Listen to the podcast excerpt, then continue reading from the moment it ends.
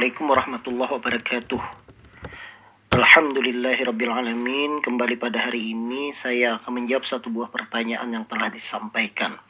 Assalamualaikum dokter. Waalaikumsalam warahmatullahi wabarakatuh. Saya sering menggunakan headset, smartwatch, speaker musik, dan gadget Yang semuanya menggunakan sambungan Bluetooth dari handphone setiap hari. Amankah dok? Bahkan dulu saya sering sekali mendengarkan musik melalui Bluetooth headset yang menempel di telinga ketika mau tidur. Tetapi sekarang sudah tidak lagi. Setelah saya membaca bahwa Bluetooth berdampak buruk pada kesehatan otak karena bisa menyebabkan radiasi di otak dan berpotensi menyebabkan kanker. Benarkah hal itu, Dok? Apakah ada risiko penyakit lain? Mohon penjelasan medisnya, Dok. Terima kasih atas sharing ilmunya dari Fadil. Baik, terima kasih Bapak Fadil atas pertanyaannya. Ini eh, sebenarnya kasus ini tidak hanya di, dialami oleh Pak Fadil. Eh, saya sendiri juga saya menggunakan handphone, kemudian saya menggunakan smartwatch, kemudian saya kadangkala menggunakan headset eh, yang Bluetooth kalau memang diperlukan dan peralatan-peralatan yang menghasilkan gelombang elektromagnetik. Ya, jadi saya menyebutnya elektromagnetik. Nanti saya saya saya saya jelaskan apa itu elektromagnetik ya. Uh, dan tidak hanya saya, saya yakin juga orang lain juga uh, menggunakan hal tersebut. Nah, tadi pertanyaan Pak Fadil intinya adalah apakah radiasi tersebut menyebabkan permasalahan misalnya kanker otak atau menyebabkan kanker lainnya. Baik, ini cukup menarik ya karena dalam beberapa mata kuliah dan beberapa kali diskusi dengan kawan-kawan dokter, bahkan dengan ahli-ahli radiologi ataupun teman-teman di radiografer, kita sering mengenal istilah radiasi ya. Dan memang secara awam orang mengatakan bahwa radiasi itu sering dianggap menyeramkan. Sesuatu yang membahayakan, mengganggu kesehatan bahkan keselamatan. Padahal di sekitar kita, baik di rumah, di kantor maupun di tempat-tempat umum ternyata banyak sekali radiasi. Radiasi itu pada dasarnya adalah suatu cara perambatan energi dari sumber energi ke lingkungan tanpa membutuhkan panas. Beberapa contoh adalah perambatan panas, kemudian cahaya dan gelombang radio. Jadi kalau kita bicara radiasi sebenarnya itu adalah suatu istilah perambatan energi. Jadi jangan terlalu khawatir. Nah, yang kita bicarakan sekarang itu adalah tentang namanya gelombang elektromagnetik yang e, mempunyai rentang frekuensi yang lebar yang kita ketahui. Jadi, gelombang radio, glo sinyal televisi, sinar radar, cahaya yang tidak terlihat, sinar X misalnya. Kemudian ada lagi namanya sinar gamma. Itu merupakan contoh-contoh elektromagnetik. Nah, tubuh manusia itu akan tersinari oleh berbagai frekuensi gelombang magnet yang kompleks. Jadi di zaman kemajuan sekarang ya, Pak Fadil, memang kita tidak mungkin menghindari kita tersinari oleh gelombang elektromagnetik. Cuma yang diperhatikan adalah tingkat paparan gelombang magnetik dari berbagai frekuensi. Itu bisa berubah-ubah seiring dengan di mana tempat kita, kemudian seiring dengan perkembangan teknologi. Dan itu lah yang menimbulkan kekhawatiran apakah paparan dari gelombang elektromagnetik ini dapat berpengaruh buruk terhadap kesehatan fisik manusia. Ada kemungkinan gangguan ini, gangguan tersebut, gangguan tersebut menyebabkan suatu gangguan pada sistem tubuh manusia karena dia terganggu sensitivitasnya. Dia disebut dengan electrical sensitivity. Nah, electrical sensitivity itu berbeda-beda tiap orang. Ada yang sensitivitasnya itu tinggi ya sehingga sedikit saja ada gelombang elektromagnetik menyebabkan dia menjadi mual dan sebagainya. Gelombang-gelombang tertentu ada juga yang sangat-sangat tidak respon. Artinya mau gelombang elektromagnetik seapapun lamanya mendekati tubuhnya dan sebagainya, dia itu tidak ada merasa. Nah, itulah yang disebut dengan namanya electrical sensitivity atau kepekaan ya kepekaan terhadap gelombang elektromagnetik tersebut. Nah, e, gangguan ini umumnya disebabkan karena radiasi elektromagnetik yang biasa berasal dari jaringan listrik, tegangan tinggi misalnya atau yang ekstra tinggi di sutet misalnya peralatan-peralatan elektronik di rumah. Apa yang di rumah itu? Misalnya microwave ya. Microwave, kemudian telepon seluler, radio dan sebagainya. Terus itu ternyata bisa potensial menimbulkan berbagai macam keluhan bagi yang uh, electrical sensitivities-nya itu sangat tinggi. Namun uh, bis tidak berpengaruh terhadap yang tidak punya sensitivitas atau kepekaan yang tinggi tersebut. Nah, dari situlah banyak kalangan mengklaim bahwa gelombang elektromagnetik yang dipancarkan oleh alat-alat listrik itu dapat mengganggu kesehatan dalam penggunaannya ataupun orang-orang yang berdiri di sekitarnya. Anggapan ini uh, juga uh, banyak dibenarkan oleh para ahli telekomunikasi. Namun uh, ternyata di sisi lain saya membaca itu tidak sedikit pula bantahan-bantahan oleh beberapa pihak yang menyangkal hal tersebut. Nah, daripada itu, uh, saya sedikit akan menjelaskan bagaimana perbedaan dari gelombang tersebut. Sebenarnya, secara radiasi itu ada dua jenis radiasi, ya. Radiasi pertama itu adalah radiasi yang betul-betul radioaktif. Dia disebut dengan partikel alfa dan beta.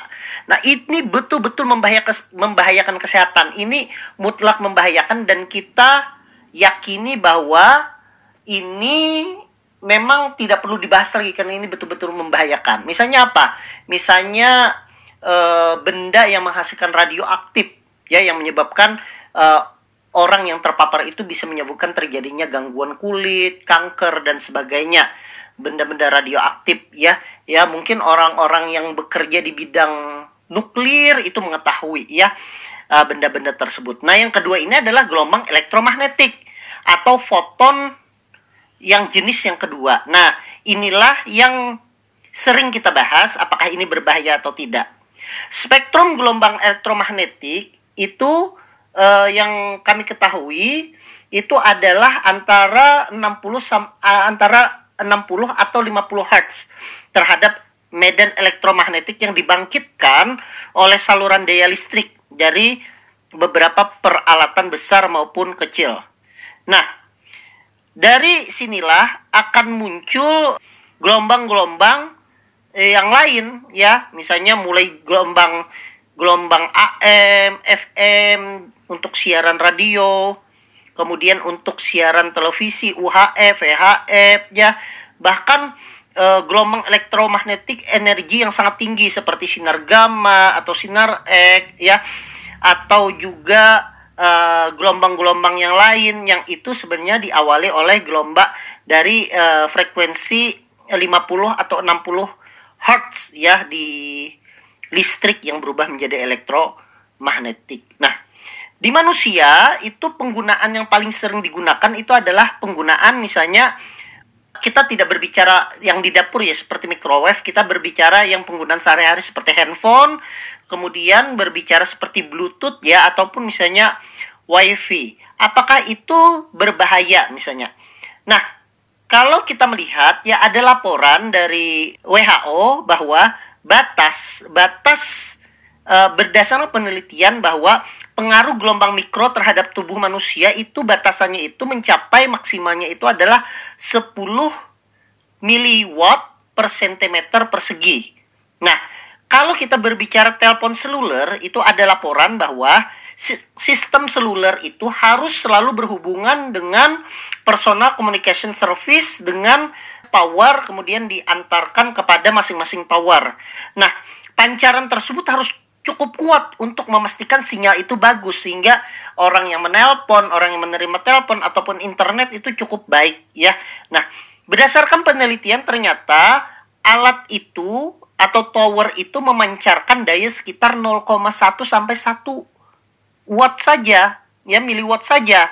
Tingkat dari daya tersebut untuk uh, ketika mencapai manusia ya khususnya pada saat menerima telepon itu sampai mendengarkan kepala manusia. Jadi dia sangat kecil. Nah, melihat bahwa berdasarkan apa yang disampaikan WHO bahwa gelombang mikro yang tahan terhadap tubuh manusia itu mencapai 10 miliwatt, maka para ahli itu mengatakan bahwa radiasi yang ditimbulkan ponsel itu sangat kecil ya sangat kecil untuk menyebabkan gangguan kesehatan pada manusia. Begitu pula juga dengan eh, orang-orang uh, yang sering menggunakan piranti wireless, misalnya untuk internet, ya, dan untuk alat-alat lainnya. Ternyata itu juga aman-aman saja. Artinya dia masih dalam batas yang normal yang tidak akan mengganggu kerusakan pada tubuh manusia dalam keadaan normal. Nah, berbeda kalau seandainya sensitivitas manusia itu sangat rendah sehingga kalau seandainya dia menerima gelombang elektromagnetik mual-mual. Mungkin ada ya kasus misalnya orang yang kalau berdekatan dengan sinyal handphone dan sebagainya dia menjadi mual. Itu bisa terjadi tetapi itu tidak terlalu banyak. Nah begitu juga laporannya untuk bluetooth. Ternyata untuk bluetooth juga sangat-sangat rendah. Bahkan ada di satu jurnal dikatakan bahwa Sesungguhnya setiap ponsel itu memiliki spesifikasi ukuran banyaknya energi gelombang mikro yang dapat menembus ke dalam bagian tubuh seseorang, tergantung seberapa dekat ponsel dengan kepala. Paling tidak, paling tidak kurang lebih sekitar 60% dari radiasi gelombang mikro yang diserap itu menembus daerah sekitar kepala. Tetapi dengan hanya 60% itu dikatakan bahwa itu masih jauh dari batas atas yang dapat menyebabkan bahaya dari radiasi elektromagnetik tersebut. Jadi tidak ada permasalahan dengan hal tersebut itu. Nah, kemudian menurut WHO lagi, dampak gelombang elektromagnetik tegangan tinggi atau ponsel tidak berbahaya asal pancarannya itu kecil. Ada laporan dari para peneliti bahwa mereka mewawancarai 427 warga Denmark yang menderita kanker otak dan 822 orang yang tidak menderita tumor kepala tentang penggunaan ponsel. Hasil studi jelas menunjukkan bahwa penggunaan ponsel sama sekali tidak meningkatkan risiko kanker otak.